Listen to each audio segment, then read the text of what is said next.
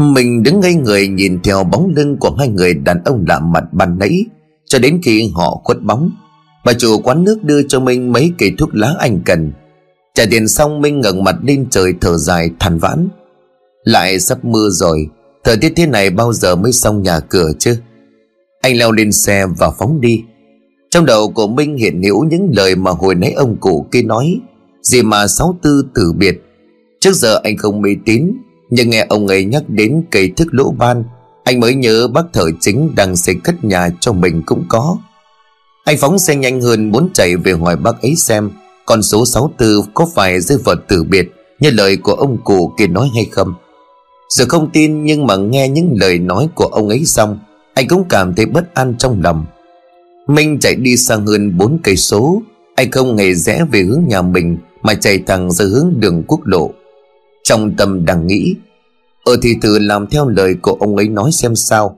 Cho một con đường khác để đi, xa hơn con đường mình về. Dù sao thì thêm vài km nữa Cũng chẳng bỏ bèn gì. Minh và ông ấy không thù không oán, Vậy mà ông ấy chẳng cớ gì mà chọc ghẹo Hay nói gờ với người lạ.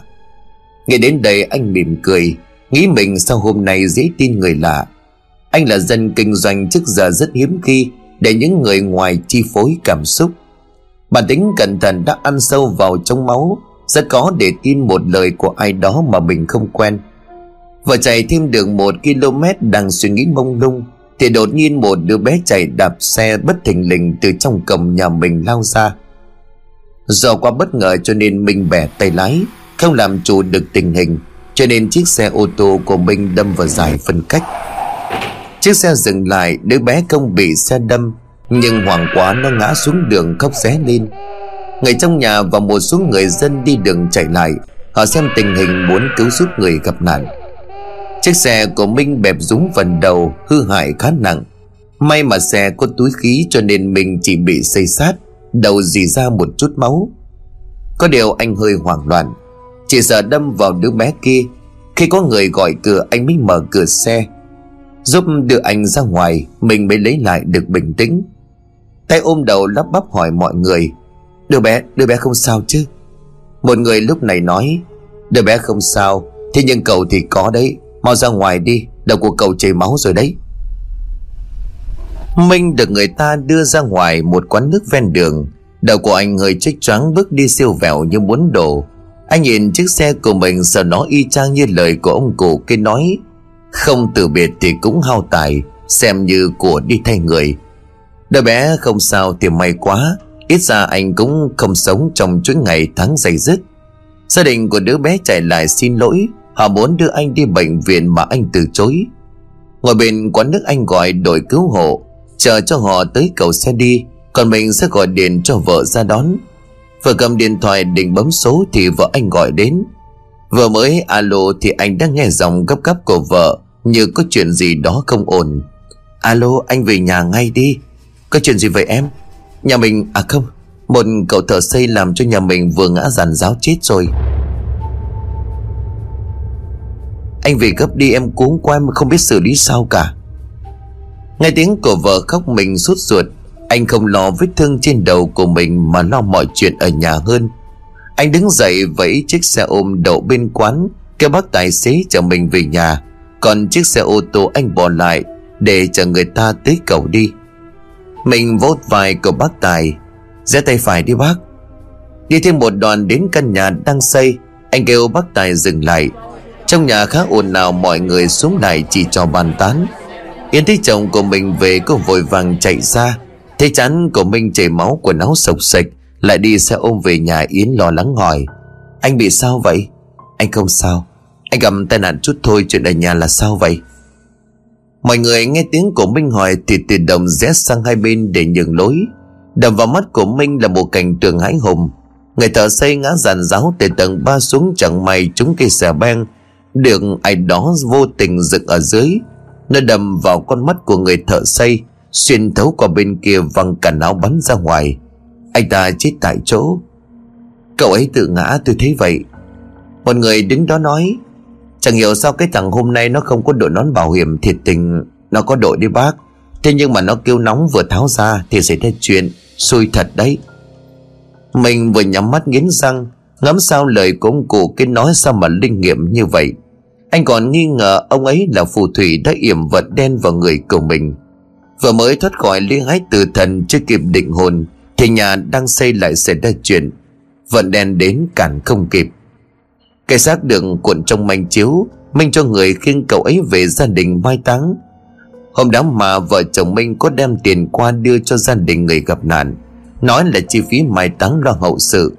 Sự ra đi nào cũng để lại nỗi đau cho người thân, Mong gia đình cậu ấy bớt đau lòng.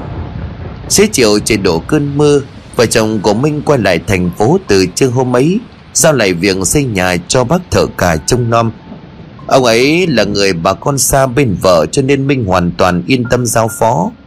Thế chồng đăm chiêu phiền lòng Yến ngồi xuống bên cạnh, ngả đầu tựa vào vai của Minh. Anh lo chuyện gì à Anh không hiểu sao từ khi mua mảnh đất ấy, Anh thấy không được thoải mái cho đến hôm nay thì là sao? Em không hiểu. Sao anh bảo bạn của anh nói mảnh đất đó rất đẹp, Cậu ấy cũng am hiểu về phong thủy mà. Anh biết vậy Thôi thật anh không ưng lắm, Mặc dù bạn anh nó bảo mảnh đất đó hay mặt tiền. Muốn làm ăn buôn bán hay mở cà phê sân vườn phố núi đều đẹp, Vừa rẻ lại vừa rộng thoáng mát. Nói đến đây thì mình ấp úng, Thế nhưng mà, Chưa khi nào cô thấy chồng của mình phiền lòng như vậy, Chắc chắn phải có chuyện gì đó Khiến cho anh đầm chiều muộn phiền như vậy. Cô chưa được hiểu ý của chồng mình muốn nói ngờ vực hỏi tiếp. Anh nói hết ra đi, biết đâu em giúp được gì. Chỉ là anh nằm mơ thôi. Nhưng mà giấc mơ đó nó rất là thật. Nó vừa xảy đến rõ, Nó xảy đến ờ, rõ đến nỗi giống như mình đang thấy ngay ở trước mắt vậy. Anh ờ, không ờ, kể sợ em suy nghĩ nhiều. Không, em muốn anh nói cho em biết. Anh mơ thứ gì liên quan đến mảnh đất này? Chúng ta là vợ chồng, anh đừng có giấu em chuyện gì. Minh liền nhìn vợ gật đầu rồi chậm rãi kể. Hôm ấy làm giấy tờ bàn giao đất xong Hôm ấy anh nằm mơ, Thấy mình đang đứng trước một căn nhà sập sệ. Đứng ở bên ngoài cổng gọi khàn cả cổ Mà không thấy ai ra mở cửa. Anh liền đẩy chiếc cổng tre vào bên trong sân Mà vẫn không thấy có ai. Cửa nhà không khóa, một bóng người cũng không có thấy. Lúc mà định quay đầu đi Thì giật cánh cửa bung ra. Anh ngoài lại chỉ thấy mở cửa chứ không nghe thấy tiếng ai gọi cả. Tò mò thì anh à, đi ra vào bên trong. Thêm một đôi chân đu đường ngay cửa ra vào trên đỉnh đầu. Ngước mắt lên thấy là một cô gái treo trên sợi dây thừng tự tử mà chết. Mặt mũi cô ta nhìn khiếp đảm lắm. Chết treo cổ cho nên là thẻ lưỡi dài ra, Mắt trợn ngược, miệng há hốc. Hoàng quá anh liền bỏ chạy. Đúng lúc ấy thì chợt thoát khỏi cơn ác mộng. Thật không anh? Ừ thế nhưng mà chỉ trong mơ thôi. Anh mơ gì mà sợ vậy? Yến nghe chồng kể bố cô sợ quá Nằm gọn trong vòng tay của chồng. Đôi vai gầy, hơi run rẩy Rồi vẫn dục chồng kể tiếp. Anh kể tiếp đi. Mình nhìn nét mặt của vợ phì cười nhéo mũi cô rồi bảo, Em xem kể sợ đến run người mà vẫn bắt anh kể là sao? Đi mà, em muốn nghe, anh kể cho em nghe thêm đi. Mình phải lấy cốc nước uống một hơi, Anh kể tiếp câu chuyện của mình. Băng đi một thời gian anh à, không mơ thấy cái giấc mộng đó nữa. Nghĩ mệt trong người cho nên mơ mộng linh tinh. Thế nhưng mà từ hôm khai móng anh đã gặp ác mộng, Mà không phải giấc mộng giống như hôm trước. Anh thấy mình à, cầm cây cuốc trên tay đi vào căn nhà đó. Không hiểu sao anh cắm à, cúi cuối người xới tung cái nền nhà. Đào hơn một mét thì vô tình cuốc phải một cái vật gì đó cục cục như là gỗ. Anh liền vét hít đất lên và nhận ra đó là một chiếc quan tài anh mở nó ra chứ? Ờ bên trong có gì không anh? Có. Là xác chết của một cô gái đồng trong giai đoạn phân hủy. Thì thà đang thối giữ cả da. Mặt mày à, chỉ còn bộ xương. Hai hốc mắt thì tối om sâu đen lấy anh sợ quá muốn nhảy lên thì cô ta thò tay nắm đầu của anh kéo xuống. Cào cấu anh cho đến khi anh bất tỉnh. Sơ mơ đó anh mơ tới ba lần. Dạo này anh không mơ Nhưng mà hôm nay anh gặp lại người đàn ông lập dị. Nhất là ông cụ kia, Ông ấy nói anh sẽ gặp nạn. Minh kể lại tất cả những gì cho vợ nghe lời của ông cụ kia nói. Tuy chỉ là lời nói bâng quơ Xong nó lại xảy ra ngay sau đó. Không biết ông cụ có ý tốt hay xấu, Mà lời nói lại linh ứng đến lạ. Vần cả vào người khiến cho mình đầy lo lắng. Vừa kể xong thì bỗng nhiên điện thoại của mình đổ chuông. Anh bỗng nghe một nhân viên bên đầu dây bên kia nói. Alo, anh có phải anh Minh không? Vâng Xe của tôi à, bên cạnh sửa xong rồi sao? À dạ chưa Chẳng là chúng tôi chuẩn bị à, sửa tới xe của anh Nhưng vô tình phát hiện Sau xe của anh có dán một vật. Thoạt nhìn nó giống như một lá bùa. Không biết anh có thể uh, cho chúng tôi gỡ nó đi hay không? Chúng tôi làm sơn lại như mới được. Nếu sáng mai chúng tôi sẽ bắt tay vào làm việc. Mình sững sờ khi nghe cậu nhân viên thông báo như vậy. Nhìn ra ngoài trời anh tự nhủ Thôi thì trời cũng tối lại đang mưa. Sáng mai qua đó xem cái gì cũng được. Ngắm xong anh liền trả lời. Tạm thời cứ để nguyên đó cho tôi nhá, Để mai tôi qua xem xét như thế nào. Cậu ấy vâng dạ rồi cướp máy. Mình nghĩ có khi nào ông thầy kia thù kết mình, Cho nên đã lén yểm bùa vào xe của mình hay không? Nhưng chuyện thù ghét gì mà phải đến nỗi muốn giết hại mình như vậy? Bao nhiêu câu hỏi cứ quanh quẩn trong đầu, Mong ngày mai có thể gặp ông cụ để nói ra suy nghĩ của mình. Tiếng võng đủ kéo kẹt trong nhà vang vọng. Cậu thanh niên miệng ngậm thăm chảy ngành trên chiếc võng Đang mải mì bấm điện thoại. Đột nhiên thì đèn trong nhà chớp tắt liên tục, Khiến cho anh khựng tay lại đào mắt nhìn xung quanh rồi lảo bảo Mưa gì mà mưa suốt vậy không biết chứ? Ông trời không để yên cho người ta làm ăn nữa hay sao? Đèn đóm trong nhà mất lúc này Thì mỗi nó khiêng bố ai mà ngủ cho được. Lời của anh ta vừa dứt thì bóng điện liền tắt ngấm. Một tia sét xẹt ngang qua trước cửa nhà Khiến cho anh ta giật mình. Ngồi xồm dậy nhìn ra ngoài cửa Tim trong lồng ngực đập thình thình muốn nhảy cả ra ngoài. Mới hồi nãy tia sét kia đánh ngang qua, Anh còn thấy một đôi chân treo lủng lẳng ngay trước cửa ra vào. Lại còn cả tiếng dây thừng cọt kẹt vọng lại, Vậy mà bây giờ đã biến đi đâu mất tiêu. Báo hại cho anh toàn thân run rẩy. Cơ thể run như cầy sấy xém giữa Thì đánh rơi chiếc điện thoại xuống đất.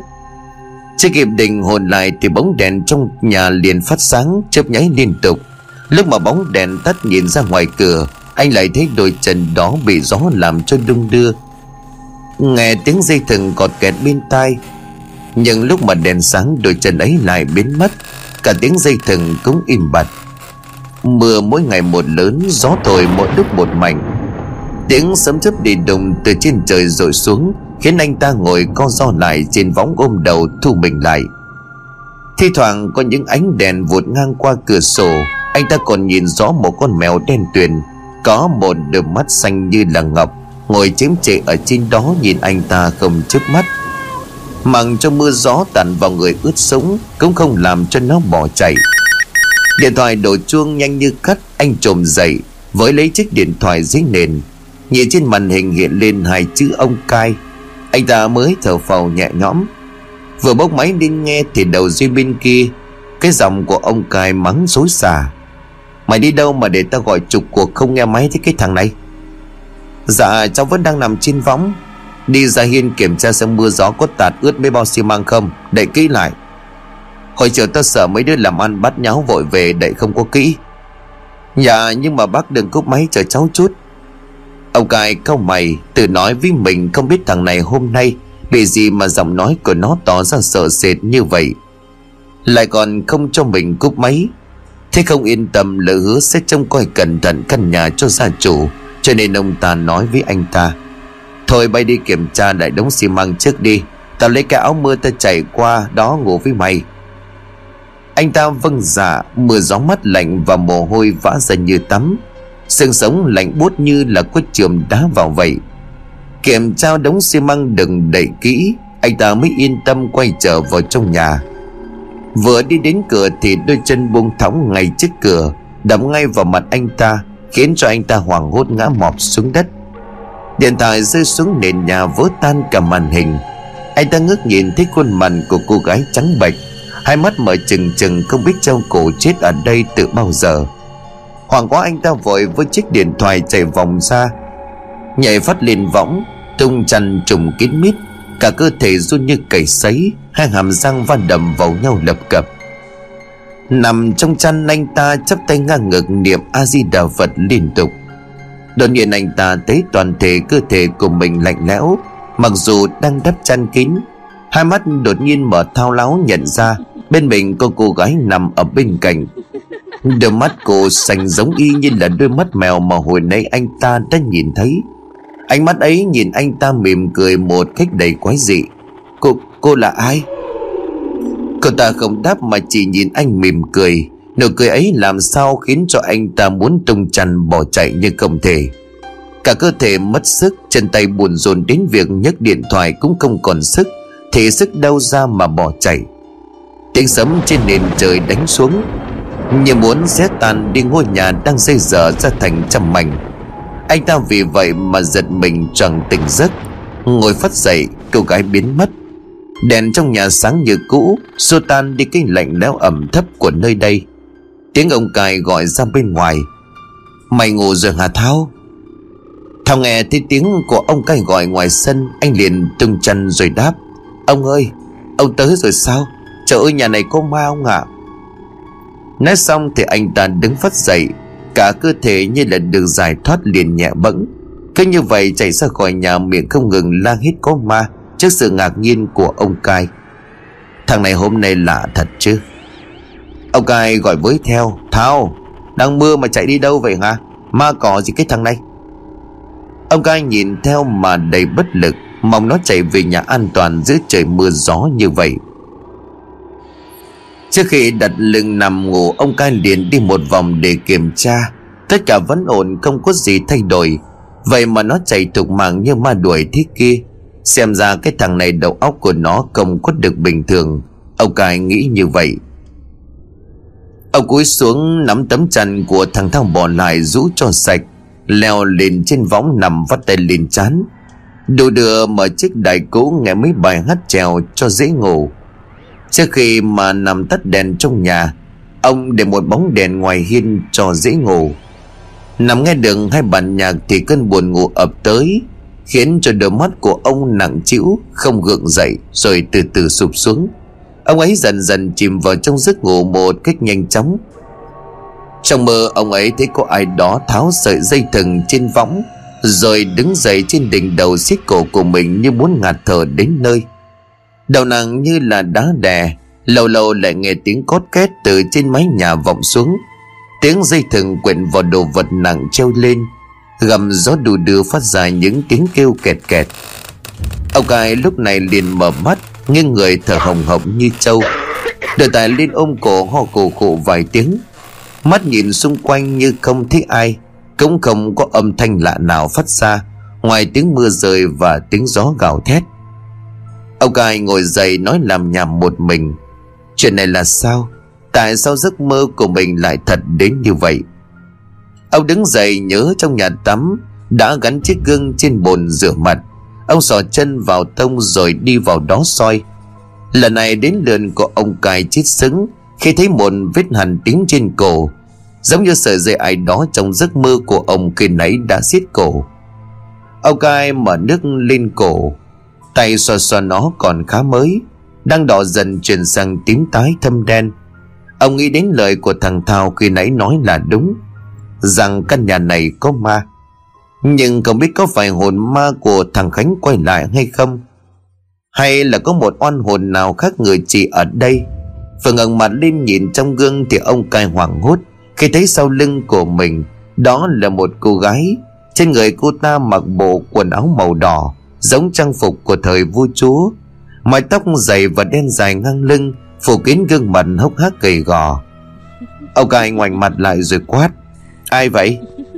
Chẳng có ai cả, cô ta biến mất. Ông cai lạnh người vã cả mồ hôi, Nghĩ mình không thể tiếp tục ở đây được nữa. Ông ấy ù chạy ra đầu xe, Phóng như mày thoát khỏi nơi quỷ quái này. Căn nhà lúc này lạnh tanh Bóng mà đứng trên lầu hay nhìn xuống bóng dáng của ông cai, Cho đến khi khuất bóng. Gương mặt của cô ta buồn rười rượi sẽ lẫn chút cầm phấn thế gian này. Quay lưng bỏ đi, cánh cửa trên lầu hai từ đồng đóng lại. Trời nửa đêm mưa đã ngớt gió ngừng thổi, Bên hiên chỉ còn những tiếng nước giọt lại tong tòng từ trên mái nhà thầm đổ xuống. Trả lại sự ảm đạm thanh vắng cho nơi này. Chưa khi nào căn nhà lại ma mị như ngày hôm nay. Cậu nói là bùa rán sau xe của tôi Tôi muốn xem nó thế nào. Hai vợ chồng của Minh sau khi đưa con qua gửi cho bà nội, Anh chạy thẳng đến gara như lời đã hẹn. Cậu nhân viên đưa vợ chồng của anh đến chỗ chiếc xe, Đi vòng quanh ra sau chỉ vào cảnh tấm biển rồi nói Dạ đây anh ạ. À. Anh chị xem có thể gỡ nó được đi không? Tôi sợ là bùa may mắn cho nên phải hỏi anh chị cho chắc. Trường hợp này chúng tôi cũng đã gặp nhiều.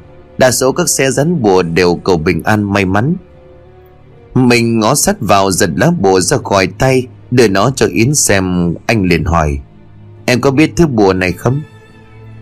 Yến lúc này liền lắc đầu rồi nói, Em không có biết. Thế nhưng mà đúng là bùa rồi. Anh chờ em qua nhà của bạn em Em sẽ nhờ nó đưa mình đi giải đáp. Minh gật đầu dặn cậu nhân viên cứ sửa tiếp, Chỗ nào cần thay thì thay, Cần sơn thì cứ sơn. Anh chờ vợ qua chỗ đã hẹn Ra đến nơi thì họ đón cô bản thân của Yến Cùng họ lại một nơi khác. Theo mình biết là một bà thầy bùa nổi tiếng ở trong thành phố, Mà cô bạn vợ của mình quen.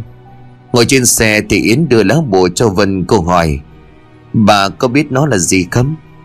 Vân cầm lá bùa trên tay nhìn rất kỹ không hiểu trên đó khắc chữ đỏ bùa gì con lắc đầu. Chiều thôi, tao hay đi xem, Thế nhưng mà tao không có am hiểu gì về bùa ngải. Thôi chờ, đến nhà bà ấy mọi chuyện sẽ rõ như ban ngày thôi. Yến nhận lấy lá bùa từ tay của Vân, Trong lòng của cô dối như tơ vò. Không kém gì chồng mình lúc này. Cô chỉ muốn hỏi về lá bùa này, Mà muốn đón bà ấy tới mảnh đất mà vợ chồng của mình đang xem, Để xem mảnh đất ấy lành hay dữ. Có như vậy thì cô mới yên tâm hoàn thiện nó cùng chồng của mình. Chỉ sợ đất xấu như vậy thì thật là uổng công. Tiền bạc mất đá đành chỉ sợ gặp họa sát thân. Hơn 30 phút đi, nhà thầy bói cũng hiện ra trước mắt. Mình tấp xe vào lề đường rồi cả ba bước vào bên trong. Cả ba ngồi trước mặt của bà thầy, Yến đưa lá bùa cho bà thầy rồi hỏi, Bà có biết đây là lá bùa gì không? Cậu lấy vật này ở đâu vậy? Nghe thấy bà ta hỏi như vậy Thì Minh hơi giật mình, Anh lúc này nhanh miệng rồi đáp. Dạ là của một ông cụ, Nhưng tôi không biết rõ lai lịch của ông ấy. Chúng tôi vô tình gặp nhau Tại một quán nước ven đường. Và ông ấy nói mấy câu về bản thân tôi Không được hay cho lắm. Thế đây là bùa tai họa sao bà? Cậu chia tay ra tôi tôi xem nào. Bà ấy nắm bàn tay của Minh vút vào lòng bàn tay, Giờ lên ngang mặt xem chỉ tay. Một lúc sau thì bà ấy bảo Cậu vừa thoát chết là do ông ấy cứu đấy. Bùa này là bùa bình an. May mà có ông ấy ra tay Chứ nếu không cậu nằm dưới lòng đất rồi. Cả ba nhìn nhau đầy kinh ngạc. Mặt của mình tai mét cắt không ca giọt máu. Không ngờ ông cụ kia nói là thật. Nếu không nghe bà thầy này phán như vậy, Anh vẫn bán tín bán nghi về lời của ông ấy nói. Này thì anh có thể thở phào nhẹ nhõm trong lòng. Bà thầy bói lúc này liền nói tiếp. Nhưng mà anh chưa hết vận đen đâu. Mảnh đất anh xây không được đẹp. Hay nói cách khác, nhà anh đang xây trên một ngôi mộ. Mà đây không phải là ngôi mộ bình thường. Nghe lời tôi, dừng nó lại đi. Tìm một thầy giỏi về để trục vong. Cố hoàn thành hay sống ở đó Thì cũng đều bệnh tật ốm đau triền miên mà thôi. Làm tiếp sẽ có người chết. Có phải vài hôm trước đã có người chết rồi phải không? Vợ chồng của Minh nhìn nhau nuốt nước bọt quay qua bà ấy để gật đầu. Vâng ạ à, sao bà biết? Không phải tự dưng mà cậu ấy ngã chết đâu là do hồn ma kia nó đẩy đó. Vậy bà giúp nhà tôi với Chúng tôi sẽ hậu tà. Tôi chỉ đoán vận hàn của anh chị thôi Nể cô Vân đây là người quen Cho nên tôi mới xem giúp. Tôi không à, có đủ giỏi để giúp anh chị đâu. Hôm nay chỉ nói được đến vậy thôi Nói nữa nó sẽ vật tôi chết. Còn nữa đây là lá bùa Không phải ai cũng hỏa được. Xem ra thì anh chị muốn thoát khỏi kiếp nạn này Thì hãy tìm người đó đến để giúp. Tôi tin ngoài ông ta ra chẳng ai giúp được anh chị cả. Rất lời thì bà ấy làm rơi lá bùa xuống đất, Đưa hai tay lên ôm cổ mặt đỏ phừng phừng, Mắt trợn ngược, Miệng hàng hốc lưỡi thẻ dài. Nhìn vào khoảng hư không trước mắt, Giống như đang bị ai đó bóp cổ. Mình thấy bà ấy dường như sắp kiệt sức, Thì anh nhanh tay nhặt lá bùa lên Dán vào chán của bà ấy. Ngay tức thì thì cơ thể của bà ấy đừng thả lòng cúi đầu xuống ôm ngực thở dốc hò khụ khụ lên vài tiếng. Một tay ôm cổ tay còn lại xua đuổi ba người như là đuổi tà. Giọng nói đứt quãng, về ngay đi, đừng bao giờ quay lại đây nữa. Hơi thở của bà ấy dần ổn lại, Sắc mặt cũng trở nên khá hơn. Dù hơi thất vọng khi bà ấy không giúp được cũng không thể van xin bà ấy giúp, Trong khi bà ấy đã nói như vậy. Thế là làm có cho người ta. Cả ba chào bà ấy xong rồi quay xe quay trở về thành phố. Bà ấy nhìn theo ba người bọn họ thở dài rồi lắc đầu. Nói làm nhảm một mình, Đôi khi sống ở đời không nên tin theo cảm xúc, Cho dù là người thân bạn bè đi chẳng nữa, Thật là đáng tiếc. Ngồi trên xe, Yến và Ngầm nói đủ thứ chuyện về ông thầy này. Bà thầy kia nhưng mà Minh cũng chẳng hề bận tâm. Anh nói xe xăm, vẻ mặt hơi đượm buồn. Có lẽ anh sắp phải gặp bạn mình một chuyến Để hỏi về lịch sử của miếng đất này. Anh muốn biết năm xưa nơi ấy đã xảy ra chuyện gì. Tại sao mấy đời người chủ trước không bị, Nhưng mà đến lượt của anh tai họa lại đổ xuống, Giống như định mệnh sắp đặt như vậy?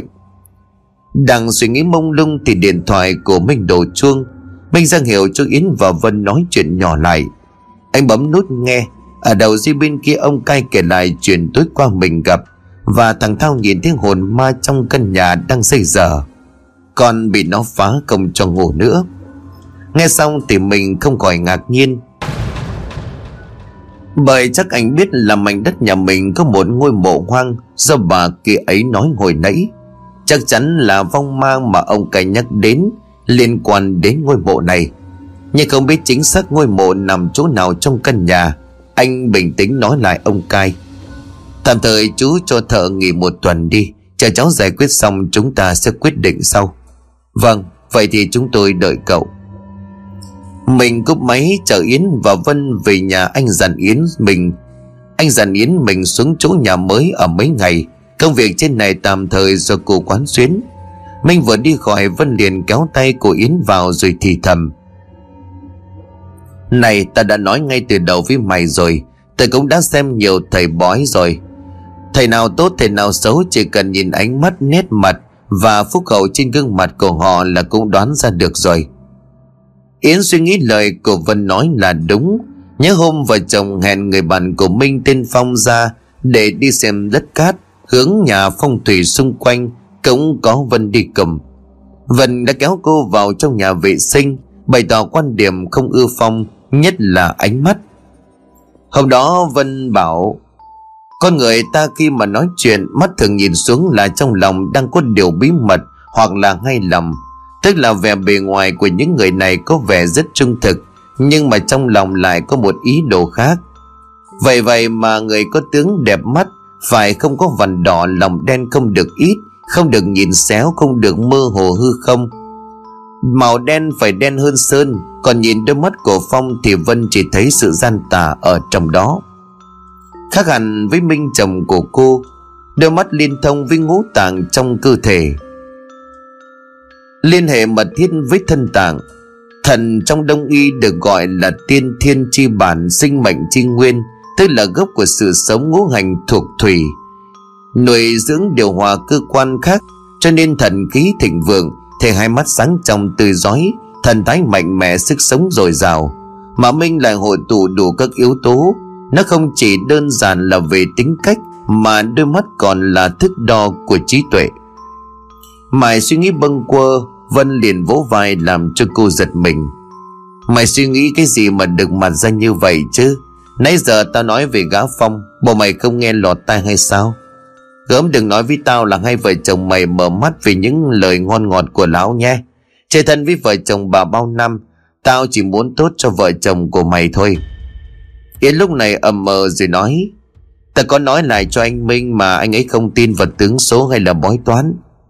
Vân lúc này liền bĩu môi, Thế thì cũng giống như lão nam chồng của tao thôi. Lúc đầu tao đi xem còn cứ cản sau đó nó lừa cho trắng mắt ra rồi mới tin. Mà thôi, tao về đây có gì thì cứ hú tao Tao sẽ chạy qua. Tiến Vân về mà trong lòng của Yến nặng chịu Không biết ông cài nói gì với Minh. Làm cho anh phải vượt đường xa 60 cây số để xuống gặp. Cô thở hắt ra một nơi khá dài. Khép cánh cổng lại, tính thời gian Minh xuống đến nơi để gọi hỏi thăm. Đoàn mình đi tới nơi anh ghé vào một quán cà phê ven đường cách nhà không xa. Ông cai ngồi đợi anh từ này đến giờ. Thế Minh đi lại, ông ấy mỉm cười. Cậu đến rồi sao Minh? Đi liền một mảnh mấy giờ đồng hồ, Minh cảm thấy hơi mệt. Mặn phờ phạc hỏi ông cai. Những gì bác nói qua điện thoại là thật cả chứ?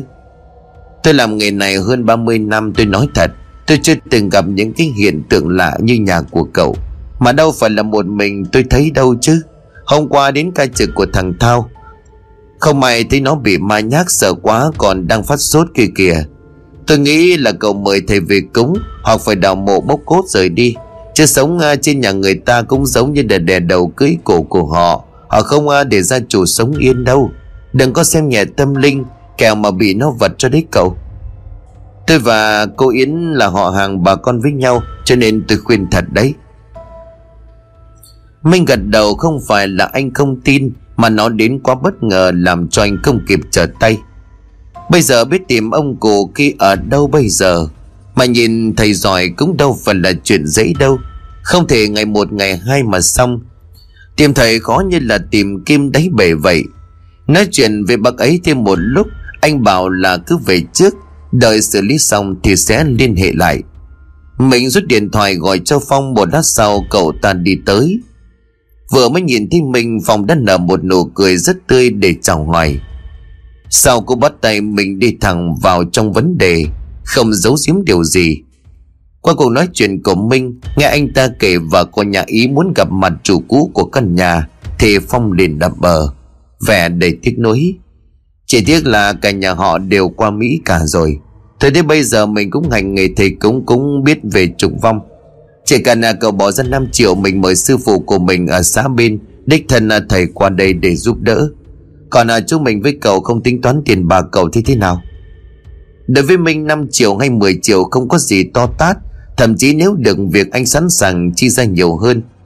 Đang bí cách cho nên mặc dù trong lòng không mấy tin tưởng, Thế nhưng anh vẫn miễn cưỡng gật đầu. Hai người bàn thêm một lúc phòng về trước. Hẹn ngày mai đón thầy qua đây trục vong. Còn bây giờ chỉ còn Minh ngồi lại, Nhóm nháp ly cà phê, Mới ra xe lái tới căn nhà xây giờ Để xem xét tình hình. Đêm nay anh sẽ mướn khách sạn ngủ lại mấy hôm, Chờ đợi cho việc sắp xếp ổn thỏa, Rồi mới quay trở về thành phố. Chiếc xe dừng lại trước cổng của căn biệt thự. Tự dưng nhìn vào bên trong, anh thấy nó trở nên xa lạ. Không còn cảm nhận được sự ấm áp của một gia đình. Ngồi trên xe ngắm nhìn nó một lúc anh bước xuống. Chân vừa chạm đất bỗng nhiên trong nhà, có tiếng gió làm cho cánh cửa va đầm vào nhau nghe rầm rầm. Anh ngước mắt nhìn lên tầng 3 Đứng chết sững khi thấy một cô gái mặc bộ đồ màu đỏ, Y như bộ đồ tân lương trong các bộ phim cổ trang Trung Quốc Mà hai vợ chồng từng xem. Mái tóc che kín khuôn mặt trắng bệch thiếu sức sống. Cậu ta đứng bên cửa sổ nhìn xuống chỗ Minh chầm chầm Tự dưng thấy giận cả tóc gáy. Lẽ xe lùi lại không dám bước tiếp. Không hiểu sao anh đứng tít ở ngoài cổng Mà lại nhìn thấy cô ta rõ ràng như vậy, Giống như chỉ cách trước mắt một mét. Mình vẫn đứng trồn trần nhìn cô ta. Anh bây giờ mới nhớ cô ấy giống như cô gái trong mơ anh đã thấy. Nằm trong chiếc quan tài mà mình đào được, Nhất là bộ đồ cô ta mặc trên người không khác là bao một giọng nói vang lên vọng lại ngay bên tai. Rõ ràng là miệng cô ta không mấp máy, Nhưng giọng nói lại rất rõ. Có điều nó hơi ma mị, Âm thanh trong cổ họng phát ra Giống như từ cõi bên kia vọng lại. Chỉ có một từ, cút. Sau câu nói đó, cô ta liền biến mất. Hai cánh cửa sổ tự động khép lại. Mình dùng mình, Anh vội vàng phóng xe đi mất. Nhà mình mà anh còn không dám vào huống chi là người ngoài. Ngồi trên xe mà xương sống lạnh bút Da gà, da ốc nổi lên cuồn cuộn. Nắng tắt màn đêm buông xuống, Hôm nay ông cài tưởng Minh sẽ mở đèn bên căn nhà, Cho nên ông ấy không gọi cũng không đến để kiểm tra. Ngay tới đêm hôm qua, ông ấy vẫn còn sợ. Trời gần về khuya không khí u ám hơn, Căn nhà ba tầng chưa sơn xong chìm trong bóng tối huyền ảo. Trong nhà luôn phát ra âm thanh như tiếng ngày đó đang rên rỉ đau đớn khi lại là những tiếng khóc thê lương vọng ra, càng làm cho căn nhà trở nên lạnh lẽo. Ê, mày thám thính kỹ chưa hả? Hôm nay không có ai trông nom ở đây chứ? Em thám thính rồi, từ hôm có người chết đến giờ chả ai dám ngủ ở đây trông đồ cả. Được rồi, vậy vào đi, Xem có gì vơ vét được thì vơ. Mà này, làm cho nhanh rồi chuồn biết đâu có người đến tuần tra thì toang đấy. Cá kia chẹp lưỡi, Em biết rồi, Anh dặn bao lần em thuộc lào luôn rồi đây này. Ta chỉ muốn không có gì sai sót, Xanh một chút là đi tù cả lũ chứ đùa sao hả? Gã kia không đáp, Cả hai rào bước đi thật nhanh Tiến vào căn nhà với ý đồ ăn trộm Vài thứ đáng giá. Họ không thấy trên lầu cô gái kia đang đứng ngoài ban công, Nhìn họ mỉm cười một cách ma mị. Đến rồi sao? Gió đêm mơn man thổi làm cho những tán cây lay động còn góp phần làm cho khí hậu nơi đây lạnh lẽo hẳn lên. Hai gã ăn trộm vừa đặt chân vào nhà Thì bỗng họ nghe tiếng gì rầm phát ra, Hình như là hướng trong bếp. Một gã quay lại đưa tay lên miệng xịt dài một hơi, Nhắn tên kia im miệng lại. Họ rón rén đi thật kẽ để không phát ra tiếng động tránh làm lộ mặt. Trong đầu họ nghĩ, Có khi nào người kia cũng là những kẻ ăn trộm như họ. Lúc tiến đến sát nơi Nép mình sau bức tường nhà, Họ ngó nhìn vào mới nhận ra trong kia là một người đàn ông lạ mặt. Không biết ông ta làm cái quái gì mà có vẻ thần bí. Trước mặt ông ta là một mâm cúng, Giống như lễ cúng cho người chết. Có mũ áo dít tiền vàng bạc, Có cả nhà lầu xe hơi bằng giấy. Trên mâm cúng ngoài mấy thứ kia ra, Ông ta còn bày thêm mấy hình nhân Đừng kết bằng vải. Trên trán có dán thứ gì đó màu vàng. Dài dài có vẽ mấy chữ ngoằn ngoèo khó hiểu. Nhìn thôi mà đã giận cả người. Họ không biết đó là những lá bùa chấn hồn Dùng để tiêu khiển những oan hồn ngự trị Tại nơi đây canh giữ đất. Hai gã kia im lặng không dám thở mạnh, Chỉ sợ người đàn ông kia phát hiện ra, Thì em như chuyến này đi công cấp. Họ nói lại khá lâu không hẳn là đợi người kia đi vào để ăn trộm, Mà còn vì tính tò mò trong người của họ, Muốn ở lại xem người này làm gì. Nửa giờ sau nhang gần tàn, Người đàn ông kia gom hết đồ ôm ra ngoài đốt. Khi đốt đến mấy con hình nhân, Ông ta bốc lên từng con cầm trên tay. Tay kia chỉ hai ngón vào chán của con hình nhân, Vẽ qua vẽ lại miệng nói lẩm bẩm Giống mấy pháp sư trong phim hay đàm. Đó chính là niệm chú vào hình nhân rồi đốt. Sau việc ông ta quay đi, Không hề biết có hai kẻ lạ mặt lén vào dõi theo mình nãy giờ. Ông ta ra đến cổng thì đột nhiên cận chân ngoảnh mặt lại nhìn ngôi nhà rồi cười. Một lúc sau cũng nhanh chóng biến mất Vào trong màn đêm, không biết là đi đâu. Mày thấy rõ mặt ông ta chứ? Tôi vậy lại bịt mặt sao cháu thấy? Lão ta làm cái quái gì vậy? Trông giống như thầy phù thì làm phép đi chú Mày nói cũng phải, nhưng mà lén lút chắc vậy tâm địa cũng chẳng tốt. Mà thôi kệ đi, đó không phải việc của mình. Rồi nghi ngờ trong lòng nhưng họ nhanh chóng quên đi mối bận tâm đó. Ông ta là ai làm gì miễn sao họ không bị phát hiện. Hơn nữa đây đâu phải đất cát nhà họ, Nên người đàn ông kia làm gì mặc xác. Muốn bản thân không bị phiền phức Thì bớt đi một chuyện. Nghe vậy ông ta liền huých trỏ tay vào màn sườn tên kia rồi hối thúc. Gom đồ vào đi, nhanh chóng rồi chuồn khỏi nơi này. Trời càng về khuya càng âm u lạnh lẽo, Vừa đặt chân đến hiên họ lại nghe thấy tiếng bước chân lọc cổng của ai đó. Đang bước từ cầu thang lầu đi xuống dưới nhà, Tiếng cót giày nện dưới đêm khuya thanh vắng nghe rất rõ. Họ sợ hãi nép mình vào nhau, Cơ thể có rúm trốn sau cánh cửa sổ. Bốn mắt nhìn vào trong, Họ không thấy có ai chỉ thấy một màn đêm đen phía trước, Một người liền hỏi. Nãy mày có nghe tiếng gót giày vọng lại không? Vâng mà còn nghe rõ. Nhưng sao không thấy người đi xa? Cháu không thấy, thôi mình về đi chú. Cháu thấy rợn rợn. Có thể phù thủy làm phép đất này chắc có ma quỷ, Mẹ cháu màu thế. Có một cái vào đầu đau điếng, hắn nhận được sau câu nói, Người kia nhìn nó rồi chửi. Con mẹ mày chứ, Mới vậy đã nhát, Là đứa nào năn nỉ cho tao đi theo? Bây giờ còn bày đặt sợ ma. Nói xong ông ta kéo gã kia vào bên trong, Cả hai mới đi đến trước phòng khách, Đôi chân cứng lại. Một cô gái mặc váy tân nước màu đỏ, Trên đó có tiêu hoa văn rất đẹp. Dù là làn da trắng bận Đôi môi nhợt nhạt bạc phách Nhưng vẫn không làm mất đi cái vẻ đẹp trời phú của cô ta. Mái tóc buông thõng bị gió làm cho rối bời. Cô ta đứng trên cầu thang mặt nghiêm trang nhìn họ chằm chằm. Cả hai chết lặng, lý nhí hỏi, Cô là ai? Cô ta nhếch môi không nói gì, Chỉ nở một nụ cười ma mị. Hai gã lúc này vỗ vai nhau, Chạy, ma! Họ cắm đầu bỏ chạy, không dám nhìn ngoái lại. Chỉ sợ chậm chân một bước, cô ta sẽ lao tới cấu xé tàn xác. Lúc mày chạy ra đến ngoài sân, Một gã đầm trúng khúc cây nằm ngổn ngang dưới đất, Mà mất đã ngã, úp mặt vào đống cây phía trước. Không may mắn cho hắn, Trong đống cây có một khúc bị gãy, Xìa thằng mũi nhọn nhô lên đâm thẳng vào mặt, Xuyên thấu tới tận đến đầu kia. Hắn chỉ kịp ép lên một tiếng Rồi im lặng mãi mãi. Khá đi cùng quay lại nhìn đồng bọn của mình Bị ngã úp mặt vào đống cây chết ngay tại chỗ, Khiến cho hắn ta khiếp vía. Cái đầu còn mắc trong khúc cây ấy y chang người ta xuyên qua Để đưa vào bếp củi nướng. Hắn ta lắc đầu, nước mắt rằn rùa Đôi môi run rẩy nói chẳng nên lời. Một lúc sau hắn ta đưa tay lên gạt nước mắt Để chấn an mình bỏ chạy, Để lại cái xác chết không toàn thây. Vừa chạy hắn ta vừa nói, Xin lỗi mày. Cái chuyện này chẳng may xảy ra. Do mày năn nỉ tao cho đi theo, Chứ tao không dù mày đi Đừng về oán tao nhé. Cô gái đứng trên ban công nhìn theo bóng dáng của gã kia đến khi khuất bóng rồi mới chịu quay lại. Hai cánh cửa tự động khép lại. Sáng hôm sau, ăn sáng xong, Ông cai gọi cho một thợ hồ của mình đến nhà Minh Để lấy chiếc xe rùa đem đi nơi khác làm tạm. Khi vừa đến nơi, anh ta nhìn thấy người chết trong sân Liền hét toáng lên bỏ chạy bạt mạng. Hơn một giờ sau, cảnh sát vây kín. Mình cũng có mặt từ sớm ngày khi ông cai gọi báo. Trong đất nhà anh có người chết.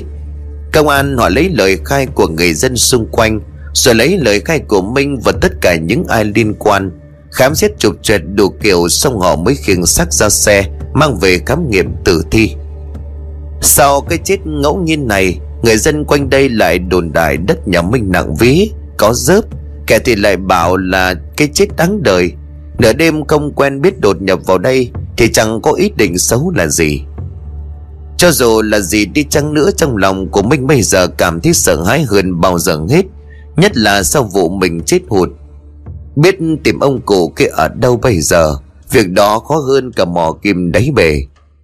Theo ngủ say sau hai ngày đi liên tục, Đôi mắt của anh ta nhíu lại.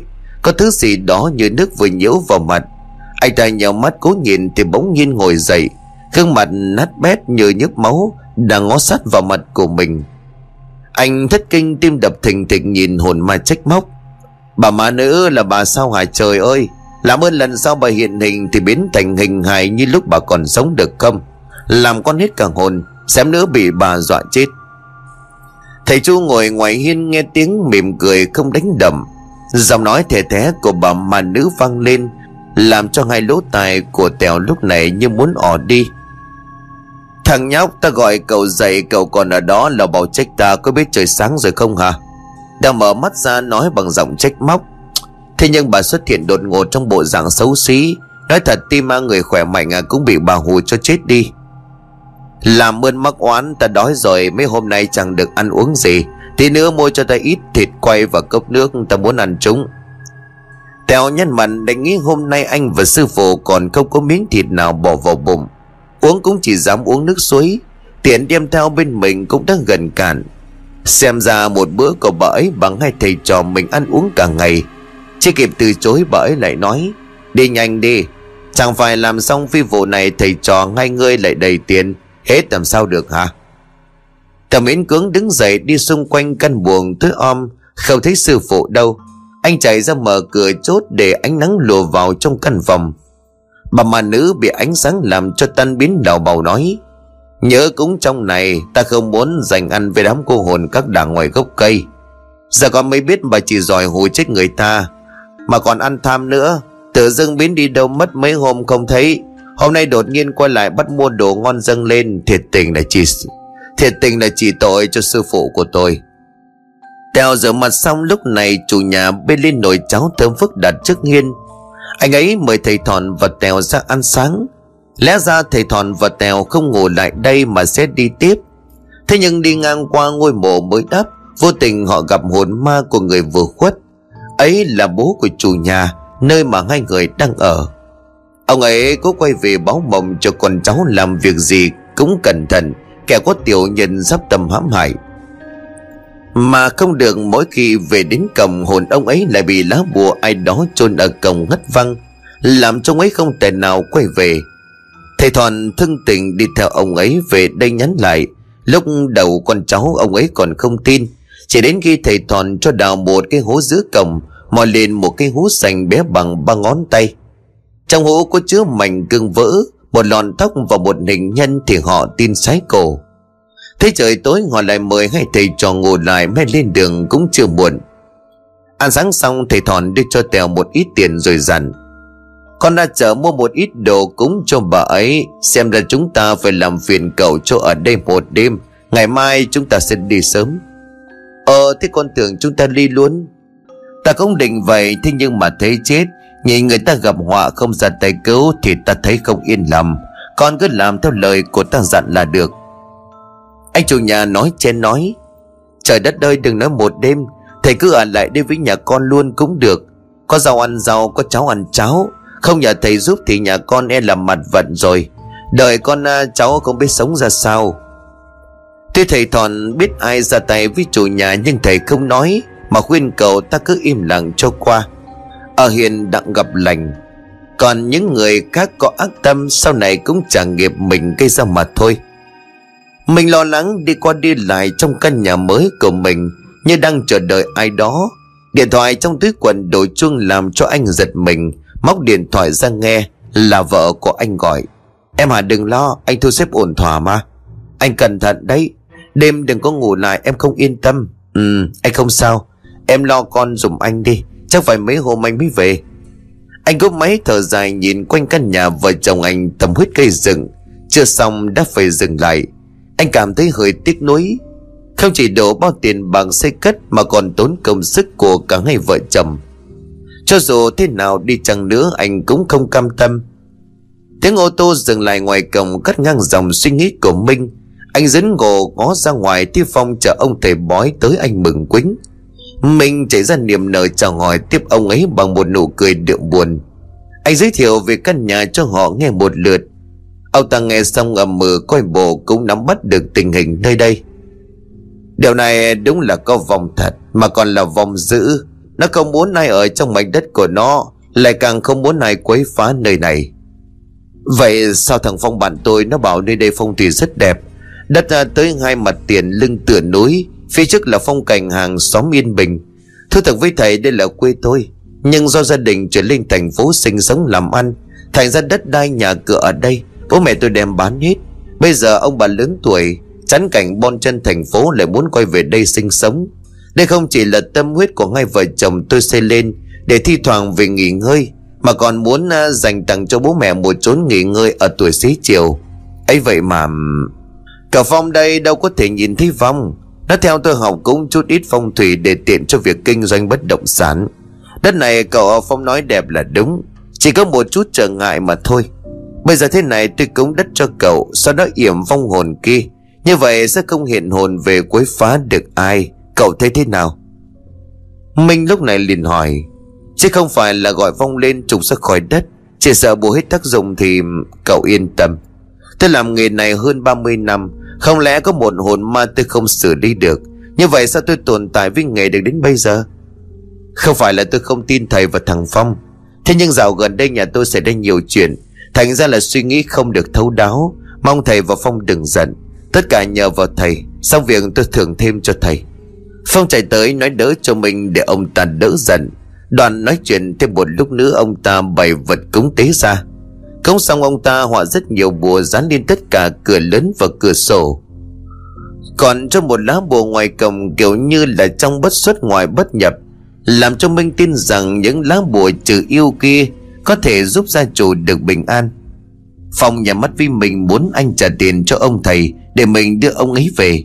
Mình lấy trong túi ra 3 triệu vết sạch bóp chỉ có nhiều đó tiền mặt anh ái ngại.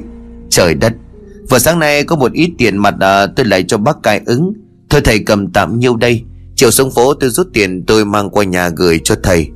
Ông ta không ưng cách làm việc này của Minh Nhưng anh đã nói vậy ông cũng không nói gì thêm Chỉ gật đầu thu dọn đồ nghề ra xe. Phong vỗ vai của mình nhún vai là một nụ cười. Minh chờ cho họ đi khỏi, anh mới thở vào nhẹ nhõm. Anh ngước mắt nhìn lên rồi thở dài lắc đầu. Phong ngồi trên xe thấy ông thầy đâm triệu anh hỏi, Bộ thầy phiền lòng gì sao? Coi không thấy thái độ bất cần của cậu ta sao hả? Giống như là bán tín bán nghi mình, Bên ngoài bằng lòng như sâu trong tâm lại nghĩ khác. Con người này đúng là ta không thể xem thường hay chủ quan, Phải cẩn thận. Trước khi xong việc, ta không muốn kế hoạch đổ bể, Công sức sẽ đổ xuống sông, xuống biển. Vậy thì hạ màn cuối thôi, thầy. Không cần nề năng thương hại, Mảnh đất đó sẽ quay trở lại với chúng ta thêm một lần nữa. Còn nói đúng. Họ nhìn nhau cười gian ác, Không biết kế hoạch trong đầu của họ là gì. Minh lại rơi vào tình cảnh ngàn cân trong sợi tóc.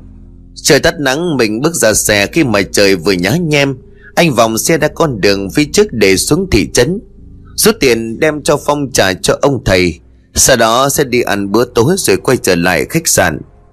Lúc ra khỏi đầu xóm bất ngờ xe anh như có ai đó cầm lái, Là vút đi với tốc độ chóng mặt mà Minh không thể làm chủ được tốc độ.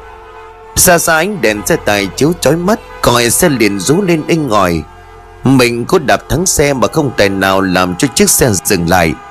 Ánh mắt của anh tuyệt vọng nhìn chiếc xe tài rồi ưa nước mắt. Vợ à anh xin lỗi mẹ con em. Yến cùng người nhà hay tin Minh tai nạn giao thông chết liền tức tốc chạy về quê. Đi suốt nhiều giờ đồng hồ, cuối cùng cô chỉ nhận được xác của chồng mình lạnh ngắt. Cô quỳ mọp xuống bên cạnh chồng mình và trong lòng, Khóc lóc trong đau đớn. Còn nỗi đau nào lớn hơn khi phải chứng kiến cảnh chồng người mình hết mực yêu thương Đã bỏ mình ra đi mãi mãi? Tim cô như có ngàn vằn, cây kim đâm vào, đau nhói. Theo nguyện vọng của Minh khi còn sống Yên quyết định an táng chồng mình tại quê nhà. Đám tang của Minh được diễn ra long trọng ngày sau đó. Tin nông chủ căn biệt thự đang xây bị tai nạn qua đời, Làm cho cả xóm nháo nhào cả lên. Họ bàn ra tán vào đủ thứ theo dệt trong câu chuyện ma mị khác nhau. Họ mấy phòng cũng đến từ sớm để chia buồn cùng gia đình Minh, Đưa tiến người bạn thân về nơi an nghỉ cuối cùng nhà đến khóc đến héo mòn, cả thân xác vong vừa xót xa vừa ngả nghê. Năm xưa nếu Yến chịu lính mình Thì có lẽ bây giờ có chồng bên cạnh. Không mang tiếng mệnh sắt phô hay quả phụ, Khi tuổi đời vừa chấm 30 Ngày xưa Tùy Phong và Minh là đôi bạn chơi thân với nhau Từ thuở luật lòng lên đến đại học Đáng tiếc họ cùng yêu một cô gái xinh đẹp trong vùng là Yến. Yến lại đem lòng yêu Minh, Trong khi cô không hề hay biết Cả anh bạn của người yêu mình cũng thầm thương trộm nhớ. Ngay sau khi mình đưa cô đi chơi chung với đám bạn, Phong đã yêu thầm cô Và chỉ để điều đó trong lòng. Phong quay đi rồi nhếch mép cười. Là em chọn nó yến hạ Có trách thì trách em yêu và lấy nhầm người. Năm xưa em chịu nghe anh tỏ tình, Thì có lẽ người bên cạnh em lúc này là anh, Chứ không phải là cái xác lạnh lẽo kia. Hắn nghĩ xong đi đến chỗ của Yến ngồi đặt tay lên vai của Yến Và quan tâm động viên. Thôi mong em bớt đau buồn. Mình nó ra đi như vậy anh cũng buồn và đau xót không kém gì. Thời gian sau này em hơi vất vả, Vừa làm mẹ vừa làm cha cố lên em nhé. Yến gạt tay của Phong ra khỏi vai của mình. Cô hơi gượng với cười chỉ có thân thiện vừa rồi của anh ta. Yến ngưng mặt gật đầu, cô nói câu cảm ơn. Mặc dù trong lòng của mình bây giờ lỗng tuếch không nghĩ được nhiều trong lúc này Phong hiểu ý của Yến. Anh ta thu tay lại. Ở đến gần cuối ngày, lo mai chay phụ yến xong, anh ta mới quay về. Nửa đêm trong căn nhà này thật lạnh lẽo. Tuy nó sắp hoàn thành, nhưng Yến luôn cảm thấy nó giống như căn nhà hoang. Thiếu sự ấm áp của một gia đình. Chờ cho dỗ tuần đầu của Minh xong, cô quay lại thành phố, Làm cho xong những dự định răng dở của hai vợ chồng. Băng đi một thời gian hơn 3 tháng sau Trời đất ơi, thầy về rồi sao? Vợ con cứ nhắc đến thầy mãi. Thầy hẹn 3 tháng nữa thầy quay lại thăm gia đình. Mà vợ con nó tính từng ngày. Hôm nay tính ra hơn 3 tháng rồi đấy. Thầy Thòn vuốt tròm dâu đống bạc, mỉm cười hiền từ, Nhìn cậu chủ nhà trầm rầm Xin lỗi cô cậu để cho hai người chờ lâu. Quả thực bận số việc cấp bách trước mắt, Cho nên thành thử bây giờ mới quay lại thăm hai người. Thôi vào nhà đi, tôi cần anh chị giúp tôi một việc. Chẳng biết thầy Thòn thầm thì gì vào tai của anh ấy Mà nghe xong anh ấy giật mình. Thầy bảo sao? Bà con tới đó hỏi mua mảnh đất đó. Thế nhưng mà mấy tháng trước vừa có hai người chết trong mảnh đất ấy.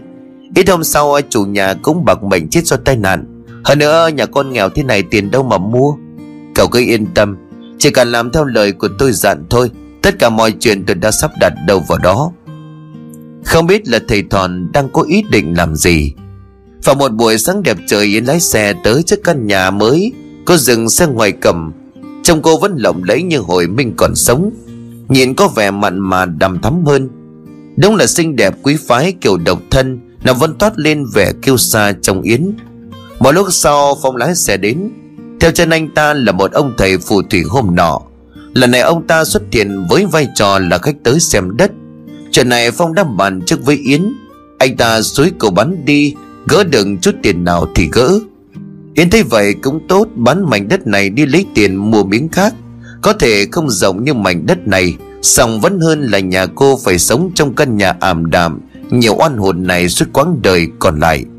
Em thấy ông đây ra giá có vậy được không? Nhưng mà một tỷ thì rẻ quá. Căn nhà kia hai vợ chồng em à, đổ hơn một tỷ bạc vào. Anh hỏi ông ấy xem có thể trả em một tỷ rưỡi được không? Chứ nói thật nếu anh Minh còn sống, Dù xảy ra chuyện gì anh ấy cũng không bán. Phong ngầm mờ gật gù, Anh ta vợ quay lại bàn tán với ông ta, Cố gắng diễn thật đạt để cho Yến xem. Chưa kịp thống nhất giá cả Thì ngoài cổng chiếc xe hơi mới cống đậu ở đằng trước. Bước xuống khỏi xe là một cặp vợ chồng khá trẻ ăn mặc toàn hàng hiệu. Họ bước vào nhìn mọi người Cô vợ théo cặp mắt kiếng xuống, Cài vào cổ rồi ngắm căn nhà gần gù tâm đắc.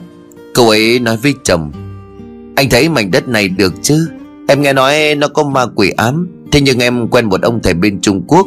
Mình mua xong à, bỏ tiền ra mời ông ta đến niệm chúng lại. Để xem ai chúng còn dám ta quái ta quái được không.